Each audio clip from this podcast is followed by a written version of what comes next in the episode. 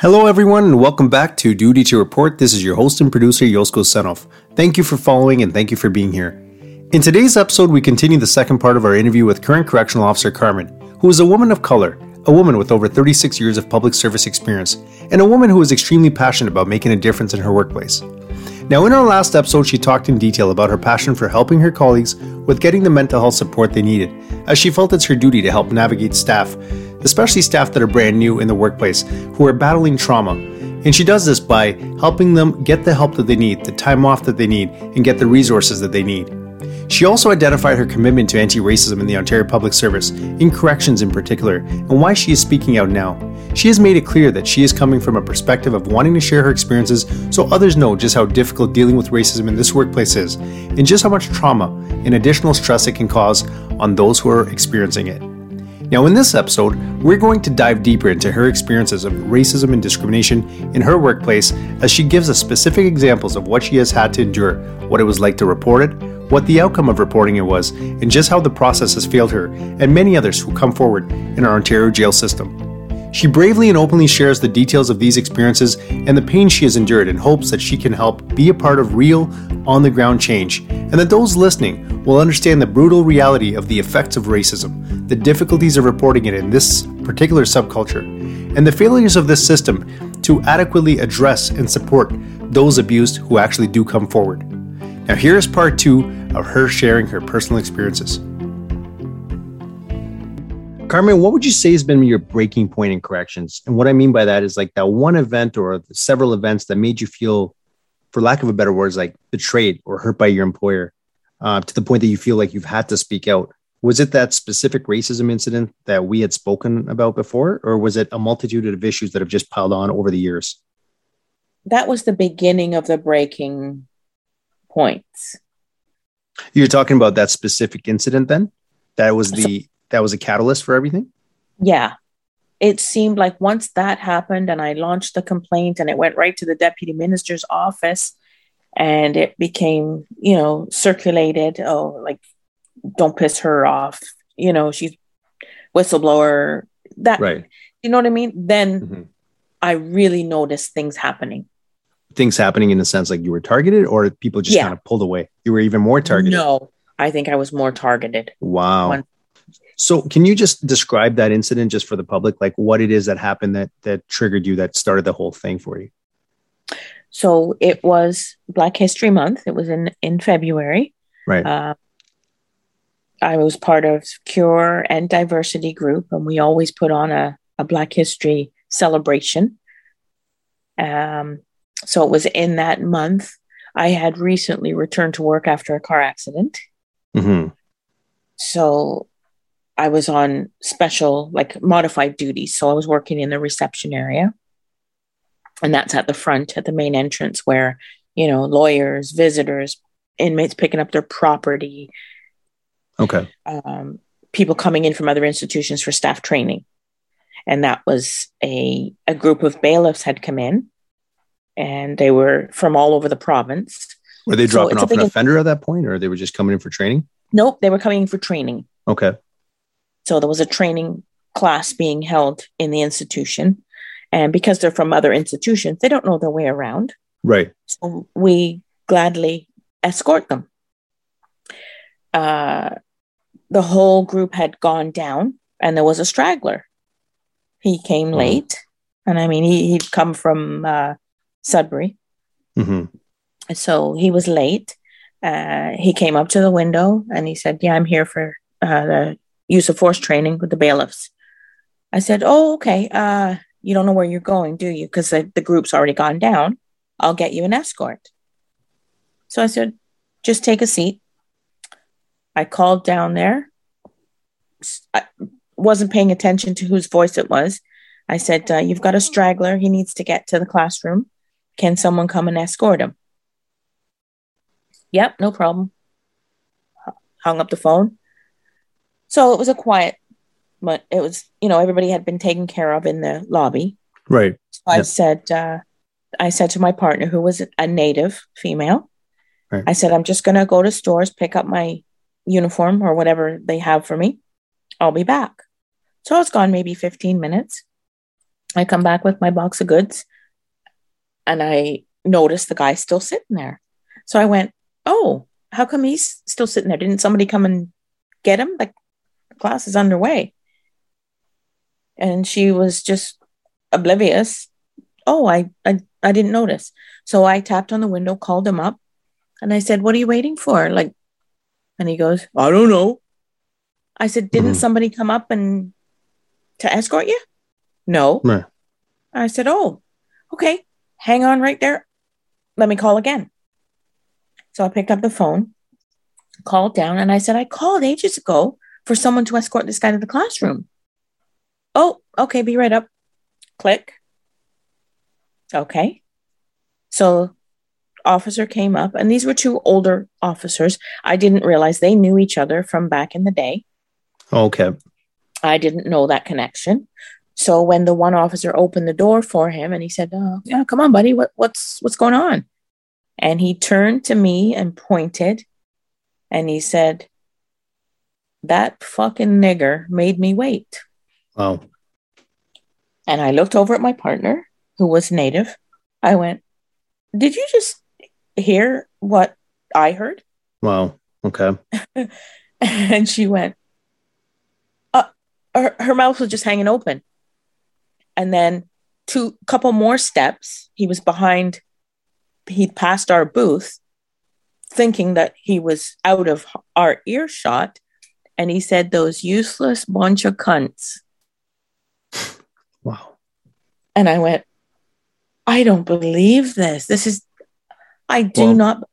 So I that's somebody that's been allowed to get away with saying stuff like that in an open in an open area within an institution in a government building as a law a enforcement public, officer in a public lobby said that out loud. And that could with, there could be visitors there, there could be lawyers, and everybody would hear that. Yep. Offenders, families, anybody could be there. Yeah. Yeah. And I thought, like, the, my first thing was how embarrassing right you know how embarrassing and, for for corrections as a whole and how embarrassing yeah. to try to humiliate you as well and for the people in the lobby they didn't know True. what to say oh wow right? so there's I, a lot of other people that actually heard that as well even members of the public there was members of the public that heard it wow wow and uh, you know i was so consumed in this comment that you know i was oblivious to who exactly heard it and right and you know, I did glance for expressions and that, but it was my focus was, uh, no, not acceptable. Like my first yeah. was to go off, go after him and say, uh, excuse me, mm-hmm. not acceptable. Now you didn't get a chance to talk to him directly. Well, by the time I had come out of the booth, he was down the hall mm-hmm. Mm-hmm. and he was face to face with the other guy that was escorting him. Mm-hmm. And he was just ranting, ranting. So right. from the reception area through the building to the classroom, sat down in the classroom and was still muttering slurs. And I got a phone call from several people who passed him in the hall and from the instructor asking me, What in the hell did I say to piss this guy off so much? As if there's any justification to begin with, as if that makes it okay. Yeah. So by the way he was carrying on and using that slur, they thought I must have done something horribly rude or, right. you know, and, and they know me. They know it wasn't like me. So that's why the phone was ringing off the hook. What did I say? What did I that's do? Right, Am I yeah. having a bad day? What is my problem today? And so I'm, at this point, so clearly you would have reported this, right? You didn't get a chance to talk to him directly, call him on it, but you were able to because there was other colleagues that had seen it. So you reported it if I remember correctly. Yes. So when people started phoning me and asking me what I've done, and I said, like, what what's going on? And the instructor said he hasn't shut up since he sat down in the classroom. He is so angry. Mm-hmm. And he's dropping like that's how they knew it was me because wow, there's only me. He's dropping the N word over and over in the classroom, in front of other officers, in front of management, in front of other, in front yeah. of train, in a training, in a government facility, on top of the public. Yeah. So when and now you have to answer to why you're me, being called racial slurs. yeah. Yeah. They wanted to know what I did to upset this guy. And I'm thinking, I did nothing. I See, this is wait. a thing, right? Like when the public I made him wait thinks, for an escort. when the public talks about, you know, oh, racism in law enforcement. Now, we're not saying everybody's racist, of course, across law enforcement or the entire correctional facility. Every officer, every white officer is racist. You can have racism from both sides. Let's make that very clear too. You can have yeah racism and discrimination from different colors. It's not just white on black. It's everybody can be racist and discriminatory, right? But mm-hmm. but generally speaking, you know, it's just it's unbelievable. Like, you know, the public thinks all these things about law enforcement has has a certain perception of us, has a perception that none of this would ever happen. If if your own staff are being abused by your own staff openly, they're being called mm-hmm. racial slurs, being called the N-word in front of management and other staff in training and in the hallway, then what is that officer doing to actual members of the public and to offenders? Yeah. And there's no cameras. There's no there's no audio in most places. There's no uh, body cameras, right? You have no idea how they're abusing them. You have no idea what rights they're taking away. If they're willing to abuse their very own, what would they do mm-hmm. to somebody they don't even know that is black? Because and and that was another thing that was brought to my attention that mm-hmm he has a history of this kind of behavior. This was the third, um, mine was the third. Um, like investigation? Serious investigation, yes. So I wasn't allowed to speak to the person because it was gag ordered on the settlement. Mm-hmm. But he had called one of his own bailiffs, fellow bailiffs, some racial slurs and been convicted and had a gag order on the settlement. Wow, unbelievable. So, but still continue to work. And was still, yeah. So, mine being the third, he should have been fired. Uh, how long ago was this approximately? This was a few years back. So, just a couple years ago. Yeah. You're talking just now, just a couple years ago. This is not in the 90s, early 2000s. No, no, this is in the this century. Yeah. Wow. Wow. Do you think that in let's say it was in in the late 2010s, 2015, would mm-hmm. you be able to call anybody else a racial slur at any other workplace with all management, all staff hearing it and continue to work? Like can you mm. can you think of one other field of work where you could do that and still have your job? No. I, I can't think of one. You know, I, no. I honestly can't think of anywhere where you could actually get away with doing that and that was one of my reasons for speaking out is like no that shouldn't be mm-hmm. Mm-hmm. especially in a it, government it goes against everything that you signed up for for yeah. wanting to protect that little girl for wanting to be there for other for other people for wanting to be that person of color it's it's mm-hmm. so damaging to your own dignity i mean this uh, you know honestly i actually didn't know when this happened i assumed that this happened a long time ago to be honest with you i didn't realize that this was only a couple years ago Mm-hmm. So the fact that that's happened, you know, 30 years after you've you've done so much public service and so much good and actually, you know, serve the public. Mm-hmm. And to top it off, this is what you get. Yeah. And the pain of people, there's two things the pain of your own colleagues that you actually depend on, that you actually have relationships and friends with, and you expect that they mm-hmm. would have your back and they don't. And, and they a, don't. And they yeah. don't. And there's also a pain of institutional betrayal where you expect that your government with all these fancy policies and anti-racism memos to actually have your back and make right on this and they don't and that's and very that, hurtful that was one of the first times i had used the wdhp uh, mm-hmm. policy. I just want to explain wdhp i explained this in elina's interview as well. It's workplace discrimination harassment policy. So if you have any issues in government it's also uh, applied in the private sector as well.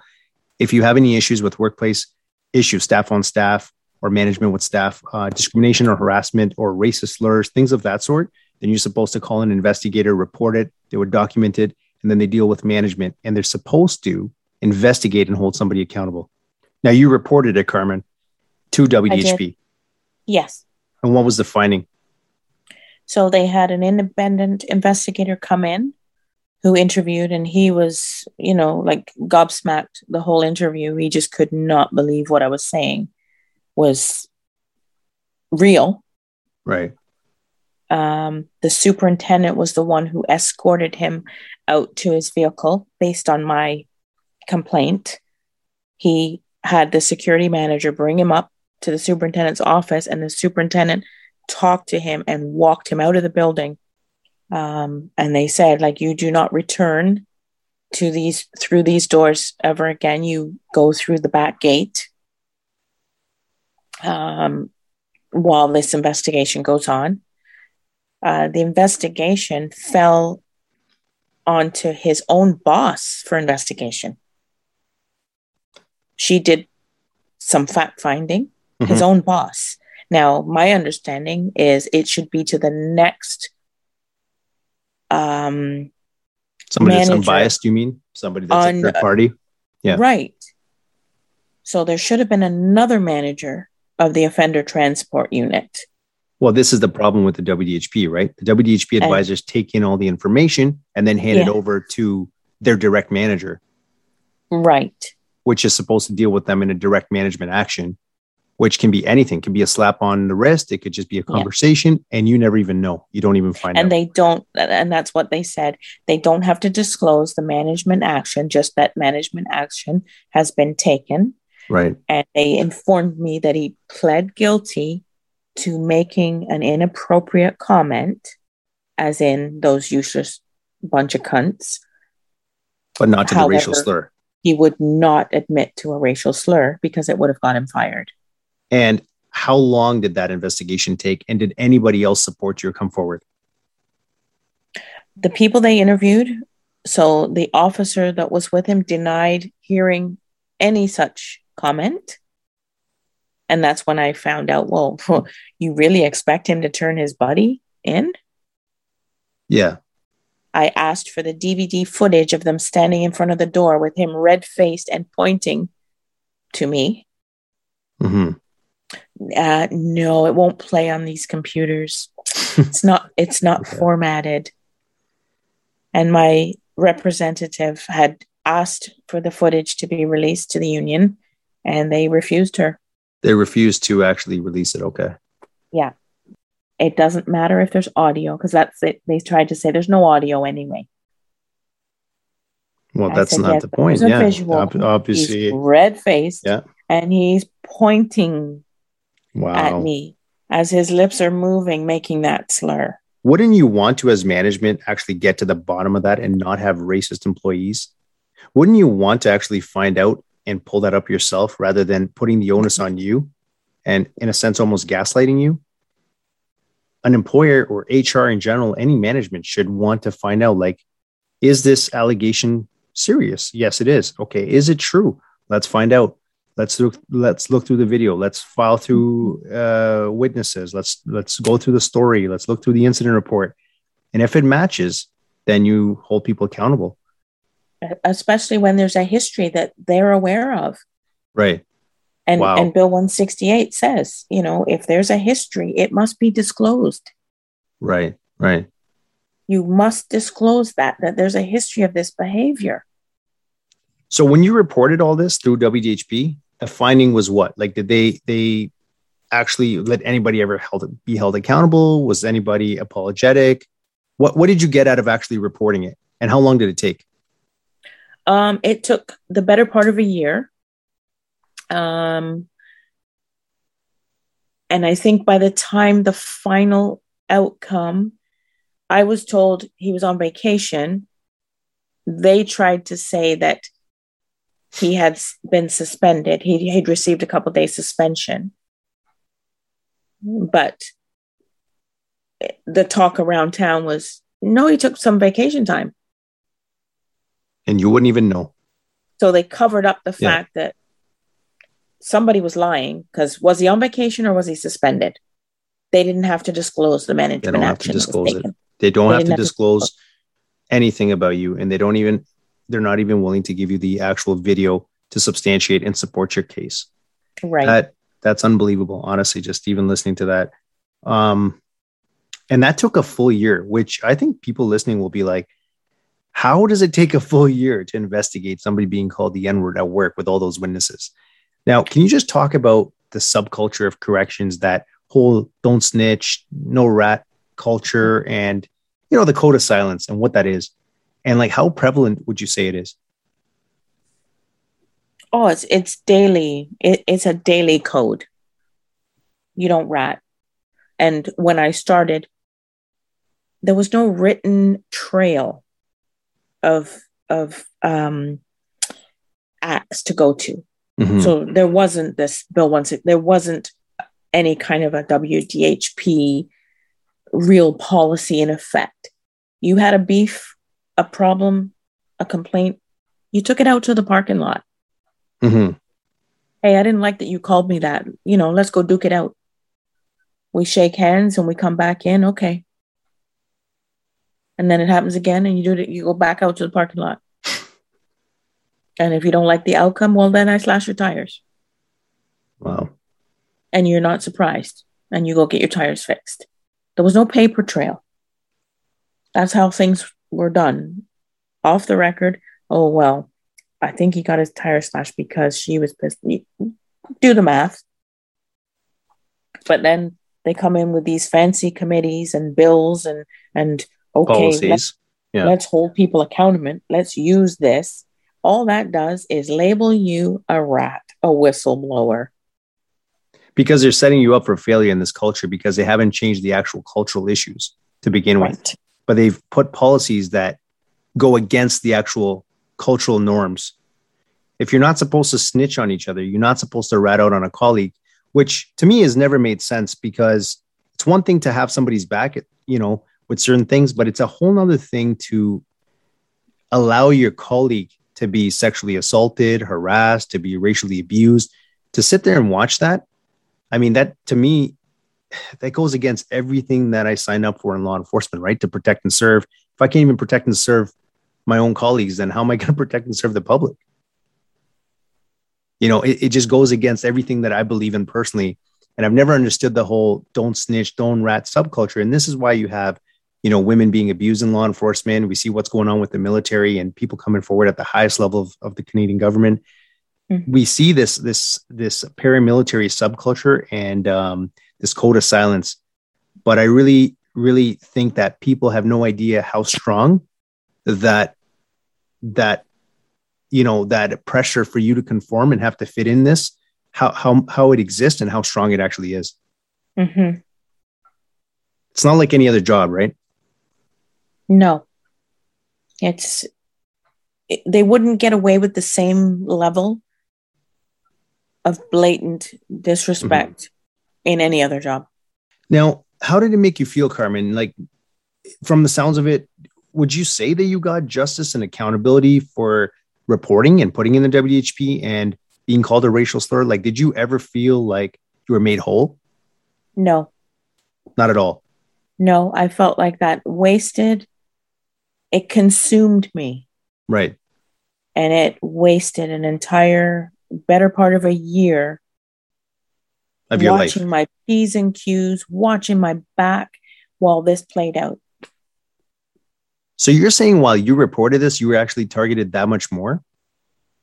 Things there was things happening that I thought, uh, does this guy have friends? Right. Okay. Do people think that I'm a liar? You know, do I have to worry about my tires being slashed? Now, I think uh, at one point you told me that you were you received a day vacation or something along those lines, like for the entire situation, which which is incredibly just disheartening and almost comical. Like you get a day of vacation for being called a racial slur, if if I remember that correctly. And you're partly right. When this came up for uh, what do you call it, stage two, where you sit in the boardroom and everybody discusses, right?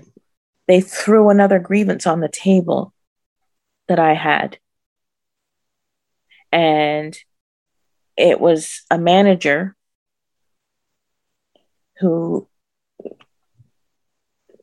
I don't I don't know if it was I, I can't say directly because of this event that she was behaving this way. I think she was just an idiot and behaving that way to a lot of people. But I had a grievance against this manager. And what they did was they brought that grievance forward and combined the 2 mm-hmm. Right. So they can deal with both at the same time. So what what we'll do is rather than admitting any guilt, let's sign off on these two and we'll give you this. That's the best you're going to get. Wow. That's unbelievable. So that was the settlement for two grievances. Now, how do you think this makes other people of color, other women who are in these same type of situations, when they're watching it from the sideline, right? They see, okay, she's reported this, she took a stand for herself, but got nothing out of it. What do you think it does for other minority staff in particular in corrections? Uh, it's very disil. They get disillusioned. Mm-hmm. Oh, well, I guess I won't be using that policy. That's how it worked for you. Right. I. Totally, How's that going to work for me? Totally. It's like, well, I saw and, her getting abused, so why would I do that? Yeah. Because despite what they said about not talking about it, I discouraged people from using that policy. Right. I said, I will never use that again. That's I right. I will yeah. resort to my own tactics to solve a situation. But that will be before I ever touch that policy again. It's a complete waste of time, waste of money, and waste of manpower. And what it does is more than anything, it actually traumatizes people. It re victimizes the actual victim in these situations. And yeah, I felt victimized over and over again. Do you think that it's almost setting an example of the management and the government really doesn't care if you're racially abused at work? Absolutely. Yeah.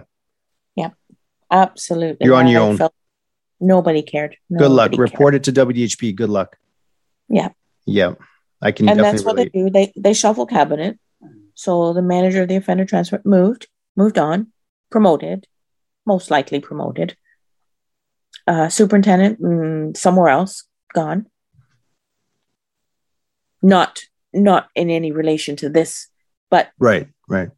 Anybody having anything to do with that was now totally removed. Like, how has the government or corrections in general? How do they deal with these people that are abusive, racist people that are working in law enforcement? do you feel like if they're not holding them accountable what are they doing are they promoting them are they hiding them are they moving them around the province or what what do you think is like their strategy like most times it's a promotion so after this incident um i had an incident with a manager and i fought instead of wdhp i went with human rights i mm-hmm. put in a human rights complaint they moved him to toronto south promoted him human rights says, well, there's not really much grounds. He's gone. He's no longer here.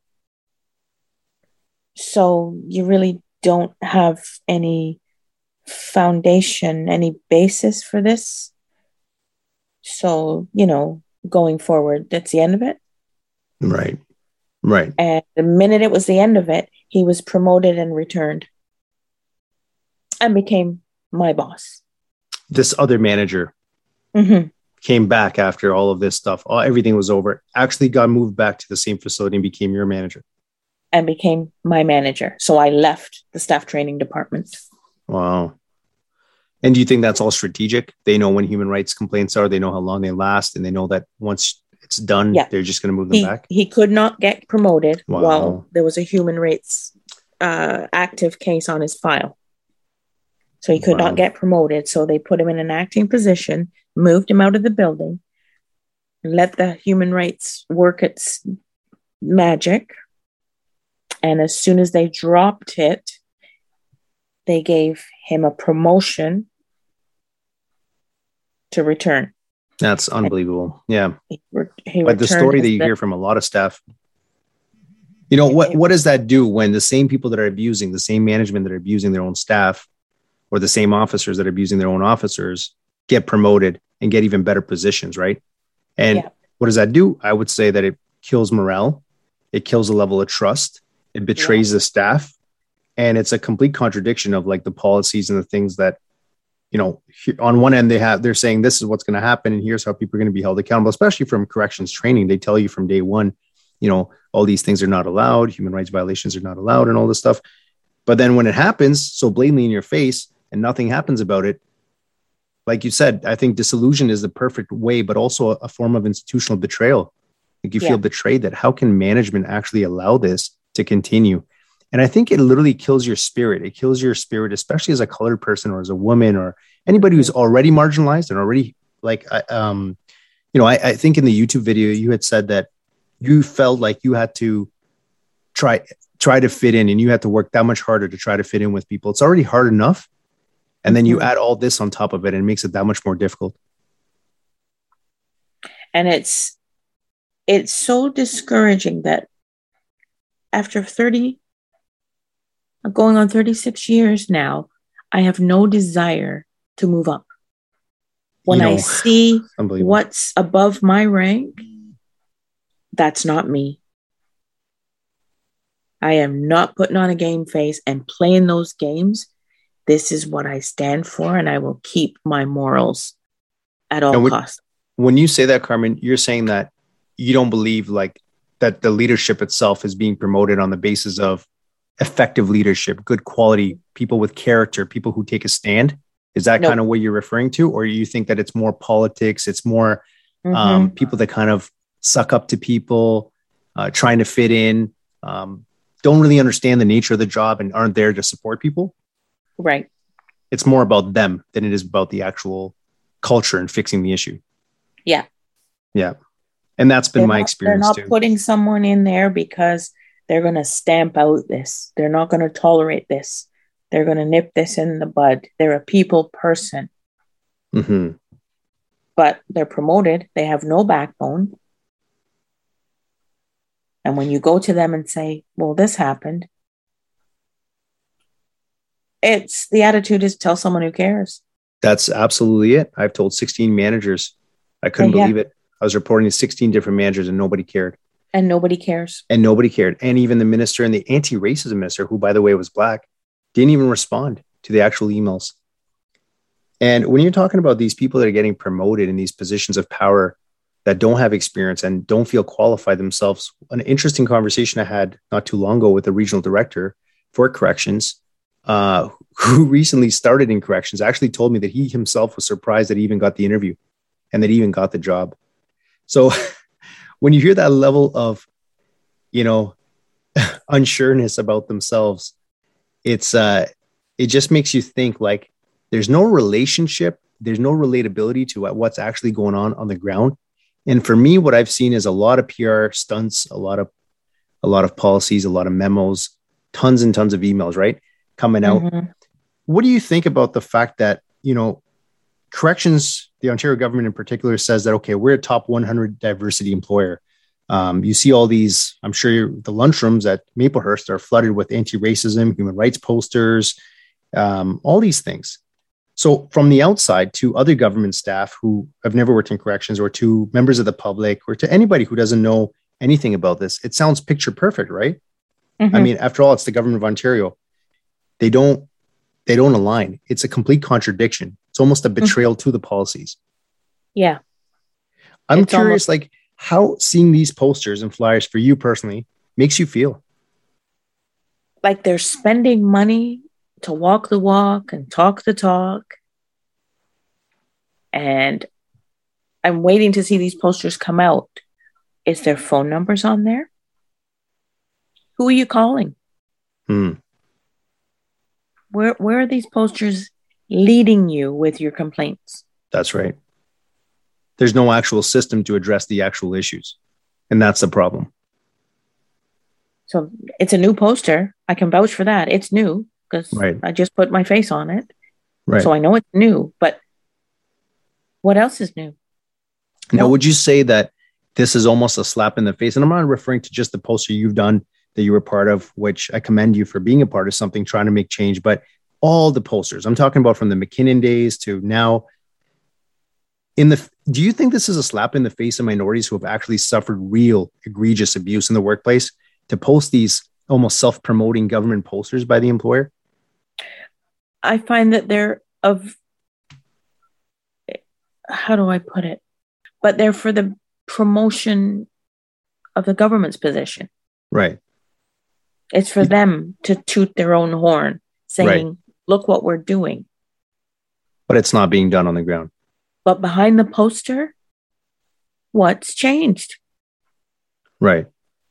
I think they're setting themselves up because you're going to put all these posters up and say, this is what we're about. And people are going to start holding them accountable. That's that's what it's going to trigger. It's going to say, oh, I can go that route. Oh, but it, oh, be, but it becomes very easy to kind of brush them off as well, right? And just kind of ignore yeah. them, and then hopefully yeah. they just go away. That's what I want to see. What's going to change? Do you think putting up posters is going to change things? Well, let's see. So we talked about racism towards you in particular, which was pretty egregious and out in the public, which is shocking.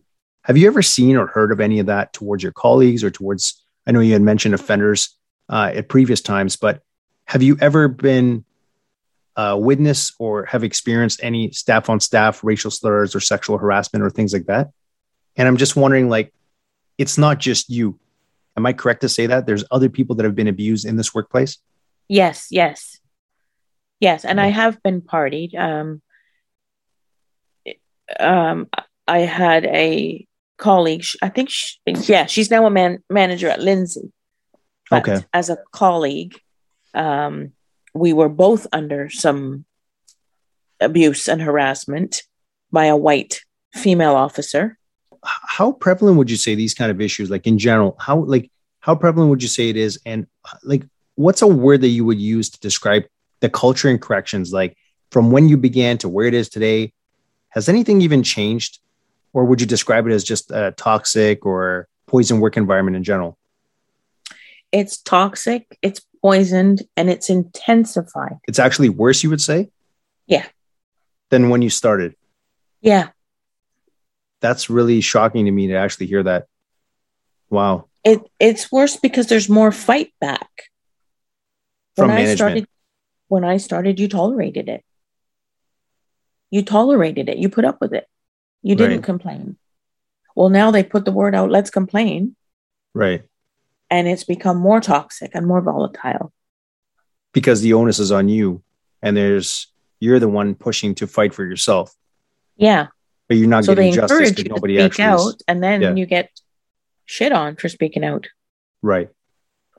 That's very interesting. So it's almost like there was less trauma from the whole issue to have just been called a racial slur, to know how to deal with it in the parking lot, to know to just go home and let it go, than to actually go through all these processes to continue to re-victimize and re-abuse people only to get no justice. Right. Wow, that is so interesting, even though it was very in your face and very prevalent at that time. What's really awful about this whole thing is that not only is it intensified, like you're describing, but the offenders have intensified as well. The type of mm-hmm. offenders you're getting, the mental health and the gangs, the things that you're dealing with have intensified. So it's become yeah. so it sounds like it's that much more stressful of an actual career, plus that much more stressful with human rights violations and other issues within within the actual facility, staff on staff and staff with management. Yeah. And and I can reflect like right right up to recently, November, when I was assaulted. Mm-hmm. I was constantly working alone. I complained for three straight years every month when the Health and Safety Committee came on a tour. Three years of every month saying, When am I going to get a blue button down this end of the hall? three years of written documentation saying I've requested a blue button down my end of the hall because I can't rely on staff to back me up when I need it. You know, they come in with this attitude that, oh, that's your job. This is mine. I don't okay. have to do that because okay. that's helping you. So the attitude is very you. different with newer staff. Very different. Wow. Okay. Plus the staff in the area on the time, lots of young staff. I wouldn't say overworked, but more involved with standing around the desk chatting mm-hmm. than helping me. Mm-hmm. And it was only the, the I caught the attention of the the fella in the control module, right? Because I couldn't get to the blue mm-hmm. button. Mm-hmm. I came under assault, and it was a push and shove match. Me trying to restrain this, and it was mental health. Like, do you want to charge the inmate? A much well, bigger offender, and this is just in mm-hmm. November of last year. This is November of last year. Well, wow. why would I want to charge him? He has mental health issues. And I asked the staff to escort him over for me. And they didn't. So you were one on one with him or? Yeah. Wow. So I had okay. five inmates in my bullpen. Secured, and I had one in the video room. When someone says, "Oh, here's your guy," dropped him off at the end of the hall, and I said, "No, no, hold on, I got a guy in here. Just, just hold on with him. I gotta go." And I said, when you're this was the psychi- psychiatric team of officers i said when you're done with that guy have the unit staff bring him back to video for me radio me when he's on the way right. And what i do is i clear the room. He goes directly in does his appearance and then they take him back. Now this offender usually comes back in cuffs with two officers. Oh wow. Okay. occasionally i have a spit hood ready. So this was the psychiatrist who was uh, this was the psych- psychiatrist escort. And they said we're finished with him. Here's your guy and i'm thinking oh shit you know like i always have assistance with this guy so i you know i couldn't say in the presence of the inmate oh no i don't want to be alone with him so i said okay just hold on to him for a minute while i secure this guy so I put this guy in a room, took the mental health guy in, and the officer left. Soon as the inmate walked towards me, she left. Right. So I put him in the room. One of the guys in the bullpen made a wisecrack and set him off. Hmm. So he intended to bulldoze me, get into the room, and start a fight. Okay, gotcha. And you're you're in the middle. So I blocked the room, and I couldn't get to the blue button and I couldn't talk on the radio while both hands are involved. right. to keep the guy from breaking into the room. Right, of course. Yeah. So we were in a pushing and shoving and shouting. I was shouting at him. And, and through him pushing through through you is how you actually hurt your shoulder. Yes. Okay. Yeah.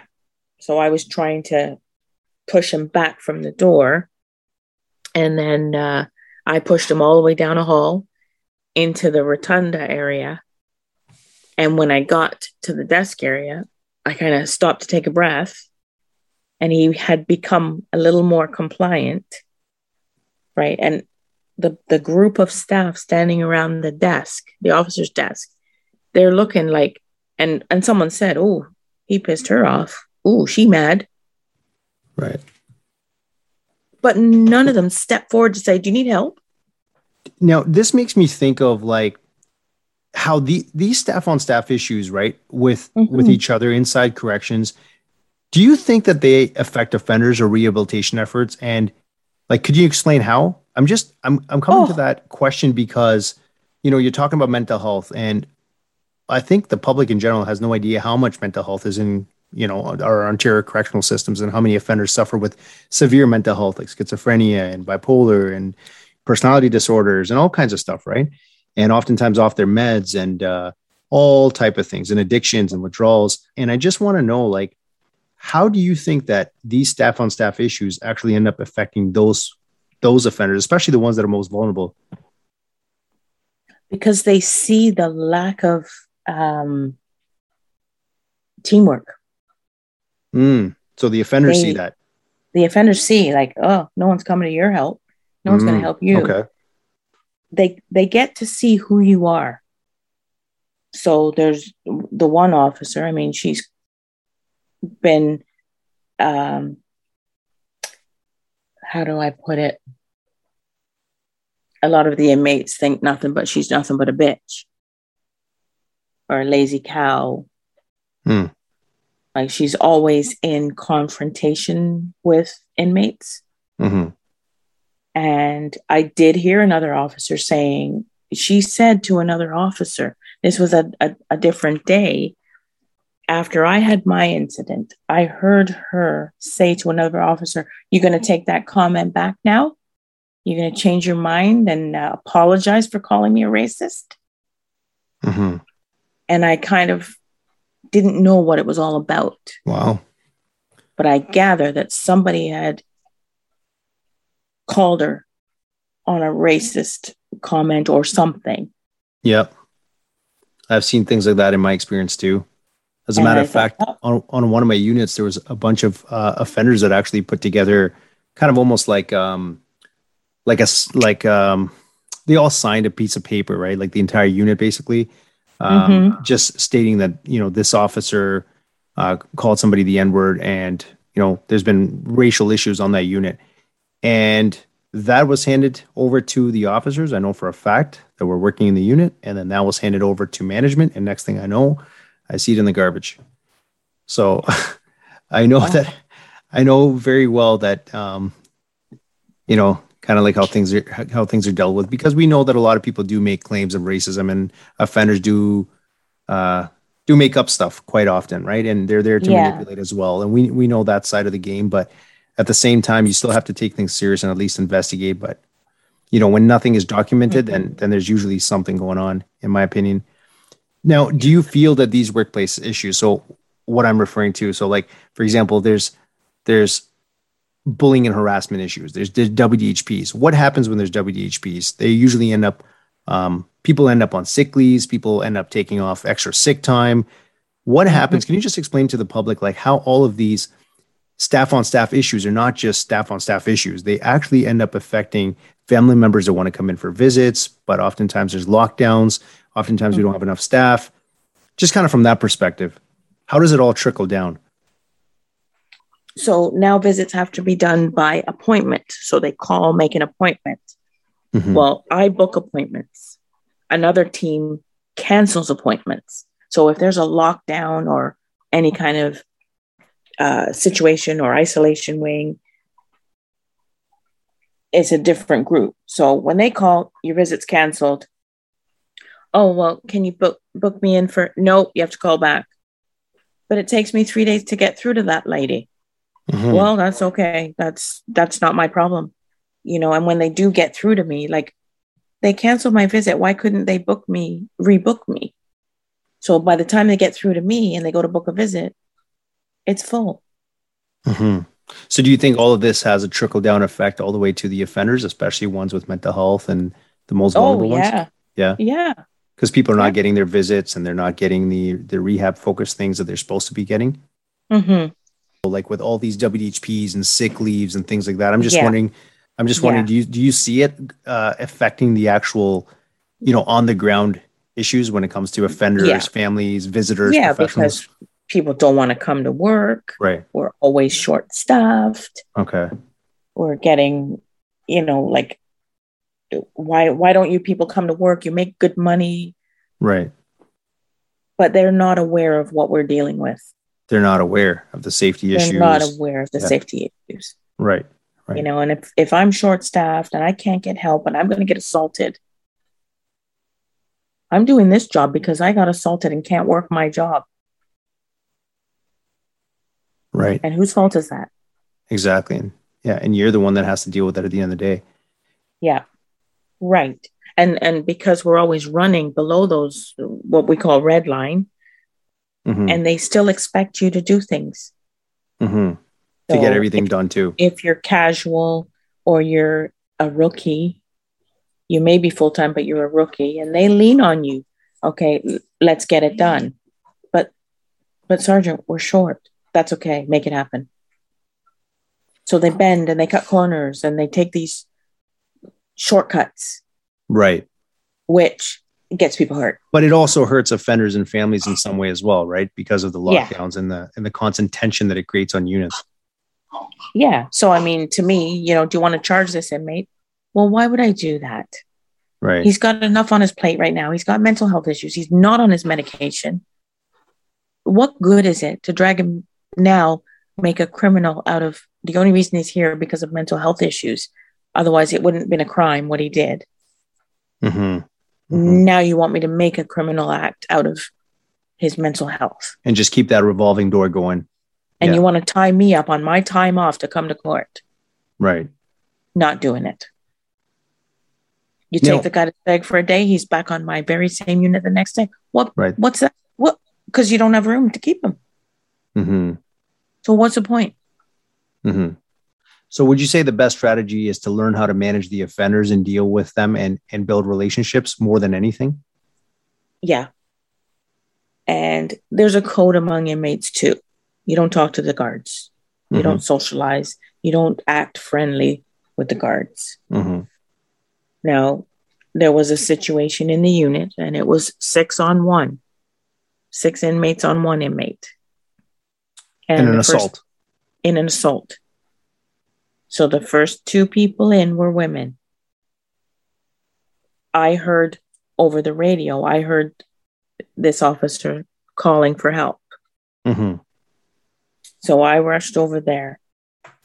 Now, while these inmates were kicking and continuing the assault, she managed to get a cuff on one wrist of the inmate, but couldn't get the cuff on his other hand.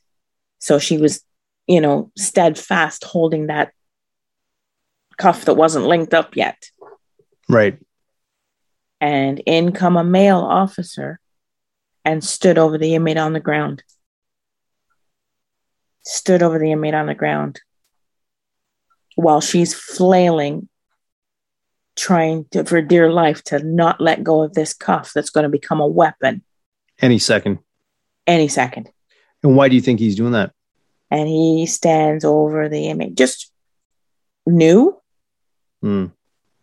inexperience, yeah. Freeze, scared to get involved, maybe. Yeah not sure, just clueless, clueless. Yeah. And then two inmates. And that's why I say, that's why sometimes how I talk to them, I'm always conscious, like, hey, you mm. piece of shit, get over here. I don't talk to them like that any more than I would talk to my family member like that. Mm-hmm. I talk to you as a person. I'm not looking at your card. I don't care what you've done. I'm talking to you as a as a person when I ask you to do something or when I tell you, you know, come here, do this, whatever. It's a mm-hmm. person to person. I don't respect need to be given rude. and respect is gotten back from you. Right. Right. So while my fellow co-worker was struggling, these two inmates who knew me mm-hmm. and her helped her grab the guy and bring him to the door. And they said, Sorry, miss, this is as far as I can go. Hmm and I was at the door. I couldn't go in because I'm on the door. Someone's got to stay on the door. The actual offenders helped restrain this guy and escort him two, to the door to support the two female, the two female officers. Yeah, out of respect, more than likely out, out of respect of, for you.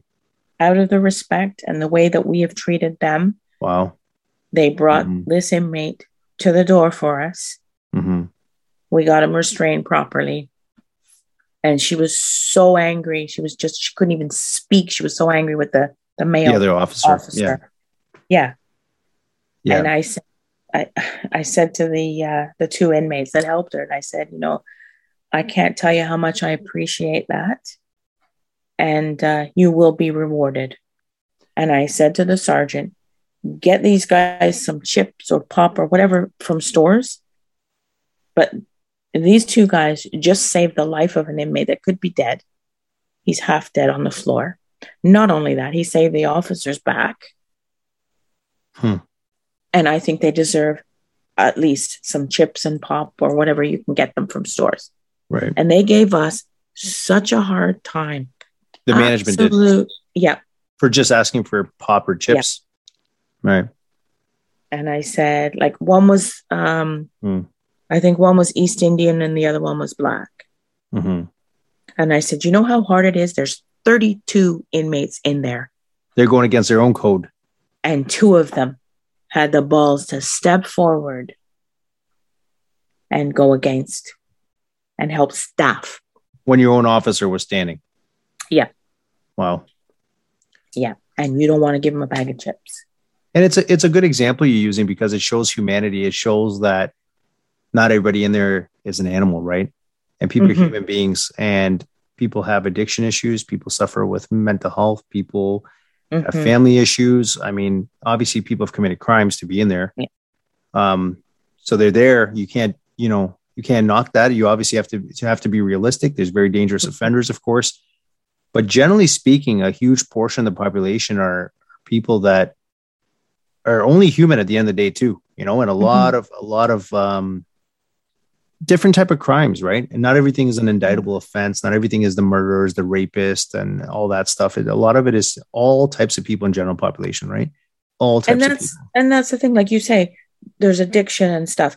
And that's where you I can use my influence to go above. So a bag of chips and a pop, yeah, that's something.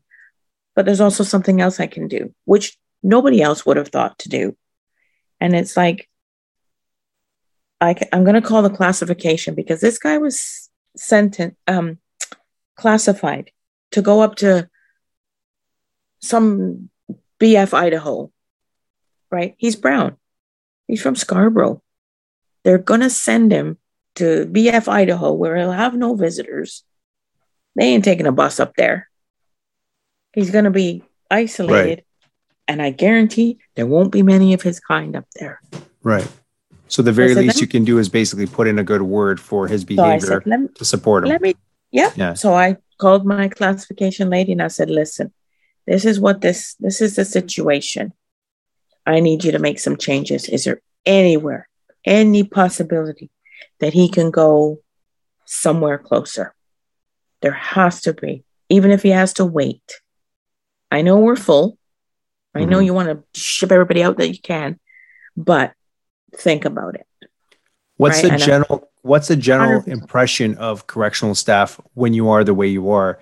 When you show a little bit of compassion, humanity, kindness, when you're firm but fair, what what what would you say? Is it is it a very difficult culture to do that? it it depends. Mm. You you get two extremely those that know me, and it's like, yeah, you would do that, or yeah, I can see why you did that, and yeah, you can get away with that. But you also have the officers that see everybody as a criminal, as somebody that's uh, not right. worth any time, as not human. Yeah. Right. And the way they talk to them, and they wouldn't do that. Right. Because they don't they don't know the history. Right. So I want to ask you some, Carmen, um, in terms of trauma in corrections, uh, because I know this is something that you are passionate about. I know you've likely seen a lot, a lot of crazy stuff, a lot of difficult things. But what do you think the level of trauma in corrections today is? A lot of overdoses, a lot of hangings, um, and recent too. We've had lots recent overdoses. Mm-hmm. Um, there's a lot of staff on on leave. Mm wow. or operational stress injuries. It, they're just not equipped mm-hmm. the way. I mean, when I started, it was like "suck it up, Buttercup." Mm-hmm. You didn't you didn't know what PTSD was, and you certainly didn't know that you had it. That's right. Nowadays, you know, I can look across the room and I could pick, oh, that one, oh, you know, and that and that's you know, I don't know how I've survived over the years, but I can say, come talk to me. Right. And I, that's why I said I have a few right now that I've, that I'm want to see them through. And I need to see them through. Yeah. I think because you've probably built up a shield or built up something because it, it's really inside who you are as a person. Like that story that you share about being that little girl that's lost and stuff. It all stems from there, right? It's mm-hmm. you wanting to protect not just the offenders and not just the public, but now it's it's become your mission to protect the other people that are traumatized that are abused at work. It, you've made this more of a calling than just a job. And I mean, like after so many years, like I've been with victim services with the OPP for since 2013. Mm-hmm. And like my focus with them is the first responders. So I've been working with Badge of Life and Boots on the Ground very cool. And yeah. the uh, Association of Traumatic Stress Specialists. So there's a team of specialists that I can send people to, and we meet every month, every couple of months. And they said when I joined, they said, "Oh my God, like corrections has been the last first responder group to open up. They have been the hardest group to get in involved, first of all, to admit hmm. that there the trauma levels that exist, yet we have the highest suicide rate. From any profession, I believe. Of all first responders. Of all all first responders, yeah. Of all first responders, corrections has the highest suicide number of successful suicides. And I was uh, that that was like So basically, these organizations that. are saying that corrections is the last one to finally get on board and admit that we do have an issue here. Yeah, yeah, and that that's when I said, you know what, this is going to be my focus. In your opinion, do you think that corrections is doing enough to actually help help people that are traumatized that are that are in these positions? Not with without not without constant prodding. Hmm. So you had an incident, you had like we had six, seven overdoses go down at once. Seven in one unit. Oh, seven. Wow. One died. But the stress in that situation was not enough. Like they had nurses, you had a couple of nurses working on each. You had staff. They were screaming for naloxone kits. Like you've got seven down at the same time, same day, at or? the same time, at the same time. So you call a medical alert, and it's like, we need more staff. We need more naloxone. And each of those seven, two to three shots of naloxone. Well, one kit has two shots in it. Right. So it's like you're on a unit. Well, they don't have a dozen naloxone kits. Mm-hmm. Yeah. so it was there was sheer panic among the staff because it was like, I need another, I need another shot. And somebody get me an naloxone. Somebody's got to stay on the floor with the dying inmate. Somebody's got to run for the naloxone. Where do we get it?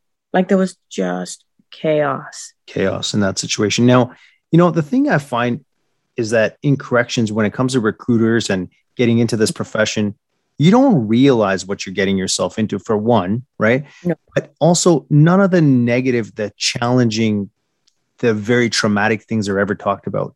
It's very much like, oh, it's a government job. It's pretty good pay. You can make a lot on overtime. You get a badge. Mm-hmm. You know, you're this and this. You can move into these roles. Sign up. but nobody mm-hmm. talks about these things you know the suicide rates the overdoses the trauma the mental health mm-hmm. the sick leaves the politics, the racism, and all this stuff. I mean, that's that's really what my intention is of talking about the good and bad, the pros and cons of of everything in this podcast mm-hmm. to educate the public and educate new people coming in. But like it just blows my mind when I'm listening to you talk about it because most people will never know what that's like. Seven people overdosing at the same time, rushing mm-hmm. to these scenarios, what it does to your mental health. Like it might not affect you that day, mm-hmm. but maybe sometimes, and it's more than more than often the case with PTSD is something very traumatic will happen over and over and over, and then something mm-hmm. very small will set you off, and it'll be like the thing that sets you over the edge, right? And mm-hmm. it's just people can't imagine the things that you're dealing with, right? And that's and that's why I say like the management side has to change as well. So on this on this um, overdose, it wasn't even three months so one of the officers, black female, was involved with a successful hanging. Okay, so she was in a complete fog, came out of the situation, went into the module, and called me from her mm-hmm. cell phone. Okay, you know, they frown upon having your cell phone on while you're on duty. Okay, so she called me from her cell phone. She was in a module. She fell apart. Oh, So I said that I said, here's what you got to do pull yourself together, get your reports done. Just focus, get your reports done. And I said, and then you go into the duty office and you ask him for a package, a WSIB package. Okay. I want you to fill out a package. So she went into the duty office, asked for a package, and your typical white old school, what? Right. What do you want that for? You don't oh. look hurt. And she broke down. She called me back. He won't give me what I got. They won't, said, the employer won't even give her the actual application would, for would a WSIB give, incident. Would not give her one. So I called him up. I sent her back in there. And there was another girl with her who would not, would not. So I said, get two because you need to give this other lady one. And then to top to add insult to injury, um, she had called me the next day because she said there's several messages. I didn't mm-hmm. I didn't go in. She goes, I haven't even jumped in the shower yet. They haven't answered the phone. They're phoning and phoning. she's reassigned to the exact same unit the next day. You know, and for people listening, I just want them to understand like this is the stuff that's the real stuff, right? Because I want to give credit to correctional officers and corrections as a whole. It's a profession I still respect. You know, I'm I'm out of it obviously now, but it's something that I still it's always going to be with you. You can't just leave it, right? It's always mm-hmm. something that that you've done, you've experienced, it's part of you, it changes you. I think it fundamentally changes people. And you know, when you're looking at trauma, this is the stuff that you deal with, maybe not every day, mm-hmm. but it happens and you're always on edge every single day. And when you're talking about adding racism, human rights violations, mm-hmm. and a mm-hmm. general poison work environment, how much more does that aggravate the actual trauma itself too? You know, just and compounds that's what I said. It. You know, you you you're a black female and you walk in to someone that you should respect and expect to have your back, and this is the treatment you get. Wow very challenging. It's not it's not all that easy. And I just wish that recruiters would actually do their job and tell them tell mm-hmm. newcomers like this is what you're going to encounter. But mm-hmm. I really think that people are, like you said, people are being failed. And, and, and I'm, I'm getting that from my personal experiences with talking to so many staff that have PTSD and trauma and feeling so let down by management in general, feeling let down by the mm-hmm. system. And you're just seeing like there's a lot, a lot of hurt, a lot of trauma, you know, and and it's still it's a, a box. It, to some people, it's still a box. Do you need CISM? Yeah. It's a box you check. checkbox. That's it's all. Not, that, there's no that's care there. Yeah. They don't care. Don't yeah, care. I need CISM. Yes, I'm traumatized. Who's yes, going to take care? Who's going to be there for you and check in on you when you're off, actually off on a leave? Right. Nobody. Right. Yeah. Do staff overall feel that management is there to support them, or has has their best interest in mind, or is there like a level of distrust and tension there? Lots of distrust. Lots of novice managers just put mm. the stripes on just for that extra 10 cents an hour. Mm. It's all about them. I want that extra 10 cents. I want to be able to order people around. Right. There, there's nothing that says, I care about you and your safety and your well being. So staff don't feel that. No in general. No. Speaking, you know, we're general generally speaking about it from our own experiences here. I've been out of it for five years, so I just wanted to know, like, has anything mm-hmm. changed? Is it still that level of tension from management to officers? And I just want to know, is there still that tension, is, or is it any better? No better. No mm-hmm. better. Mm-hmm. What do you think the role of the union is in all of this? Like, how, how do you see the union personally? Do you think like that there's said, their help, or do you think that it's kind of like almost creates more divide and more tension? I keep going back to that same phrase. Mm. Do you buy a dog and bark yourself? Mm-hmm. That's so exactly not, what I think. So not you, as helpful as what you need. You you pay your dues. Right. You buy your dog. You pay your dues. And when you need something, silence. Mm. Silence. Carmen, in, if if there's one way you can describe the state of corrections today, like right now, as you're leaving this field, like you know in the next couple of years or i'm not entirely sure how long you're going to plan on being there. But what's the best way to describe the entire situation? Like the issues with staff the issues with the management the subculture in its entirety the work environment the job expectations that they've put on people. How would you describe where it is today? If i had to choose corrections again starting now i right. would not. You would not choose it as a career? I would not use it as a career. Seeing the way it is and the way it started, I would not, and without a second thought, mm. if I saw what it is today compared to what it was 35 years ago, I would not choose it today. So even though there was the racial tension and the discrimination and everything else, there's aspects of it that have just become that much more unappealing. Unappealing and things have just gotten worse. Yeah. Even though on paper mm-hmm. it looks like things are better. Yeah. Both of my kids one is 25 the other one will be 24 next month. Both of them were looking at my career and i said absolutely not. Wow. Okay. Absolutely not. I wouldn't even bring my daughter to take your kids to work day. Mm-hmm. I said, no, you don't even need to come in and see it because it ain't for you. And I'm guessing that's why you're speaking out as well, because you want people to know the reality of what's actually going on and things mm-hmm. to change. for the next generation, yeah. right? After you retire. Because lots of people have their kids there. And it's like, mm-hmm. oh my God, I, I I did the right thing, discouraging mine. See, I see you as somebody who's speaking out because you want your experiences and your pain and suffering to not just be in vain, right? You want right. to share your story to try and advocate for change. Mm-hmm. So I the what I understand, what I've what I've been able to gather from you is that pretty much trying to leave behind a legacy before you retire. That's something that's important to you. Um, I, have I've figured that out about you since the first time that we spoke, and you're really not afraid to speak your mind, which is something I really appreciate as well.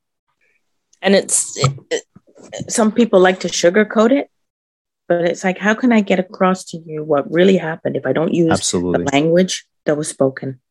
I actually had my ODSP manager that I was talking to about racism issues and what I experienced in corrections. And he said, you know what? And I was very, very impressed and very surprised that he said this, but he said, this is the kind of stuff that you cannot sugarcoat. You have to call it out and say exactly what it is. Yeah. You know, and I thought to myself, man, if if only corrections management actually said that and allowed us to talk and have these conversations. Yeah. So before we wrap it up, I got three last questions for you. Okay. Yeah. So okay, number one, if corrections senior managers are listening to this, or the minister, higher ups, as well as the entire province, what would you have to say to them directly, or anyone invested in change in this correctional system? What would you say to them overall? What do you really want to say that you wanted to say all these years um, that you've kind of kept silent and kept to yourself?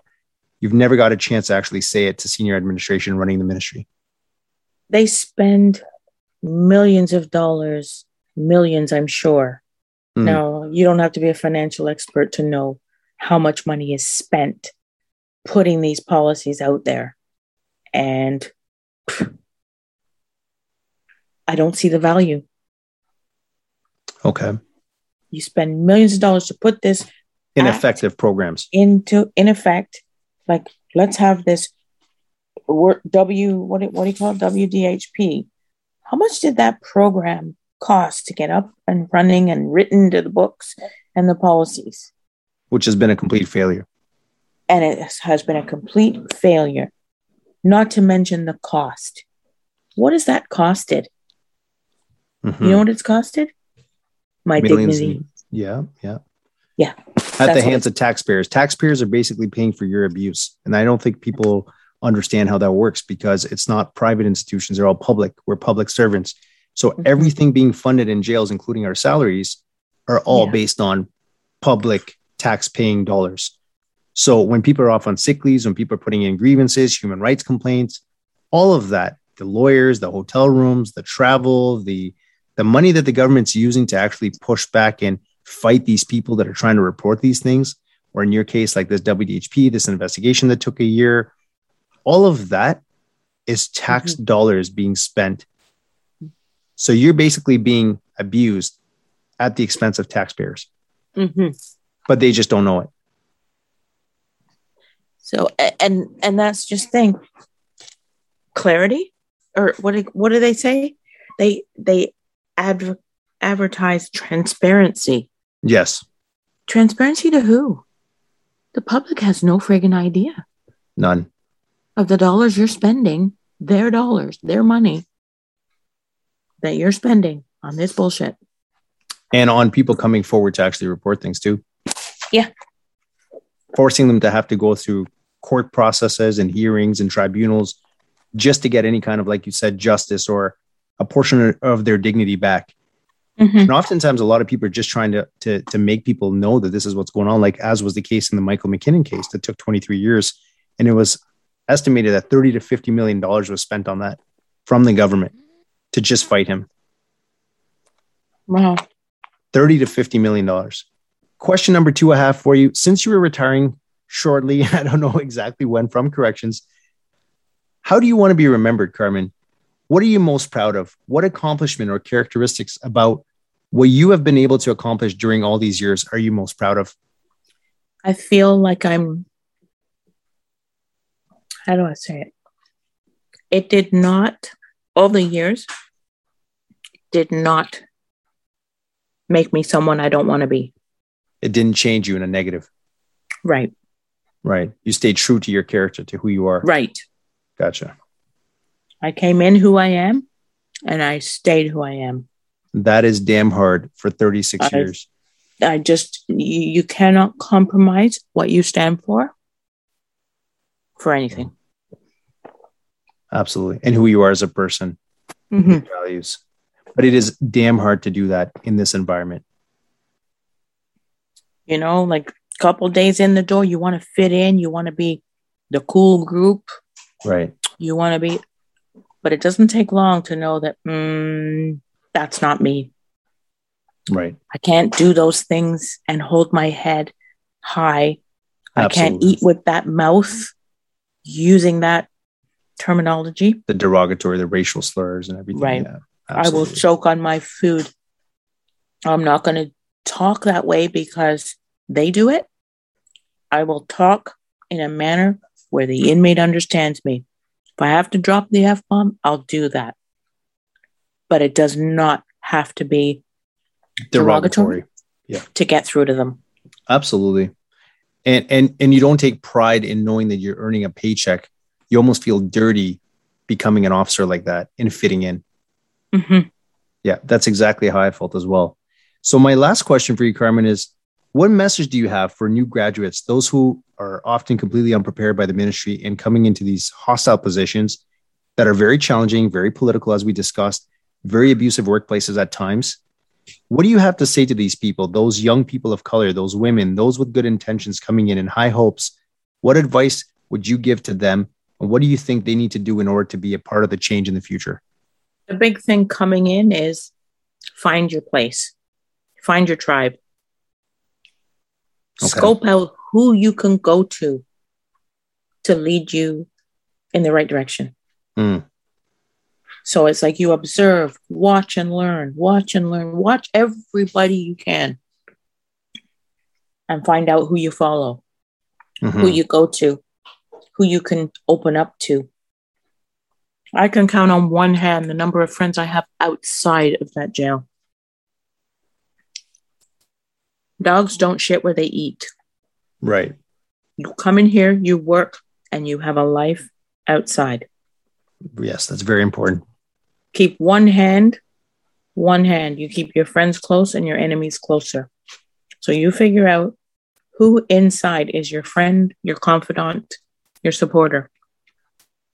Who's got your back? Oh, I said, you probably won't find more than a handful. Right. But that's who you find, and you find, okay, if I ever need to talk to someone, this went down, what should I do? You exchange numbers, and that person is your tribe 24 7. Would you recommend that if they see wrongdoing, do they report it? I would say absolutely. And make sure, makes absolutely sure you saw what you saw. It's it's there there's definitely a lot of issues, a lot of issues and corrections. I I honestly I just want to um, I just to wrap it up, I just want to thank you so much, Carmen. Honestly, like it paints a picture. It gives us a lot of a lot of different perspectives from different areas. I mean, we can go on and on, and especially if we did a panel or something with so many different staff, we'd be talking about different stories. But we just have to be mindful of the public. The general public doesn't understand a lot of what mm-hmm. we're talking about because we use a lot of slang and different things that we don't yeah. even realize. But I want to tell you that I just admire you so much, so much as a person um, for speaking up, not once, but multiple times now on these platforms. I'm very honored to know you. I really, really, truly mean that. I appreciate bravery in somebody. I appreciate transparency, real transparency. I appreciate real talks like this. And I think so does the general public that's listening in on this. And this is very rare. Like hearing it directly from staff from the inside, staff who typically are very afraid to speak out. But if nobody has told you this, I personally want to. I just want to thank you for the decades of public service that you've contributed, um, serving the public, keeping people safe, working as a black woman, paving the way for you know new black women, new minority staff in a field that was predominantly white males. Like I can't even begin to imagine everything you've gone through back then. Um, thank you for serving the community, helping offenders, keeping people safe, responding to the crazy things that you've responded to that the public can only imagine, dealing with so much trauma, dealing with death, overdoses. Um, this off the top of my head here mental health, fires, hangings, coming back day in, day out to do it all over again. On top of that, dealing with the fact that your own people are telling you that due to the color of your skin, you don't belong there and using racial slurs. But you know what, Carmen? Like, despite all of that, you came back for 30 plus years, 36 years, and gave back to the public. You gave back to your government, to your correctional facility, the same one that lay you down and gave you no justice. So I just want to tell you on behalf of Canadians, thank you for your service. Thank you for everything you've done. It's been an honor. Honestly, thank you for sharing your story. It's been an incredible story. Um, and you're very, very genuine in it and very open about it. And I just wish you a very happy and healthy retirement when you do decide to retire. I wish you nothing but the best as you get to now live out your best life in the next couple of years. And uh, yeah. I'm looking forward to following your your casts, your podcasts. Thank you so much, Carmen. What do you think will happen with this podcast? Where do you see it going, or what what would your hope for this be? I think you're the champion on this one. Um, all that you've gone through to make this happen, make this platform, and allow people to come out. Yeah. You know, exactly. I, I, can only imagine the number of people that are on the edge of their seat. Should I talk to him? Should I say I've I've talked to several people and I've urged them tell your story. Like this right. is a story he has not heard. I guarantee. Tell your story. I've passed on your information but I, you know, you can lead a horse to water, but you can't make yep. him drink. Yeah, I think I'm the more the people that, come forward, it, will it'll change things. It'll change perspectives, and people will start speaking out. And yeah, you know, they'll realize that we're not here to you know do damage to the ministry or anything like that. The damage has already been done to the staff, to the offenders, to people, and it's not about that. It's just about education, inspiring people for change, inspiring the next generation, and just really calling it out, talking about it, because the system that we have in place is currently ineffective, broken, broken. very broken. And, and we have we to do it from the outside. It. And Absolutely. we all need to do, you know what I mean? We can't do it without yeah. everybody. Yeah. But it does say something about staff being so afraid of reprisals and so afraid of speaking mm-hmm. out. Yeah. That even though they have a duty to actually report these things to the public and to management, they still can't come forward and still so afraid. Because there is still a way that they can be, as you put it, black marked. Mm-hmm and stunted in their career. And yeah. that and that and that fears people. You know, that should never that, be like that. You know, what do I do without this job? I, I've got mouths to feed. Right. You know, there's too much at stake that it's not just a job, it's a it's a lifeline. Right. So, you know, without this, I don't think people would be talking. And that concludes the last part of Carmen's interview with me. Although it was a lengthy interview, it gave us amazing perspective she provided perspective on speaking about her own experiences of racism in her workplace to abuse towards her colleagues and offenders, how things have changed over 36 years, where things stand today, and just how challenging and traumatic the job can be for many staff. Very interesting perspectives that shed light on many different components of corrections. We wish Carmen well in the end of her career, and I thank her so much for her courage to speak her truth to all of us in the public. Thank you for listening, thank you for supporting, and please make sure to follow Duty to Report on Instagram, Spotify, and Apple Podcast. And you can always feel free to connect with me through TikTok, Instagram, Twitter directly, or through the Gmail account I've set up for Duty to Report. All that information will be listed on the write up of this podcast. Thank you so much for tuning in, and a new episode will be launched again shortly.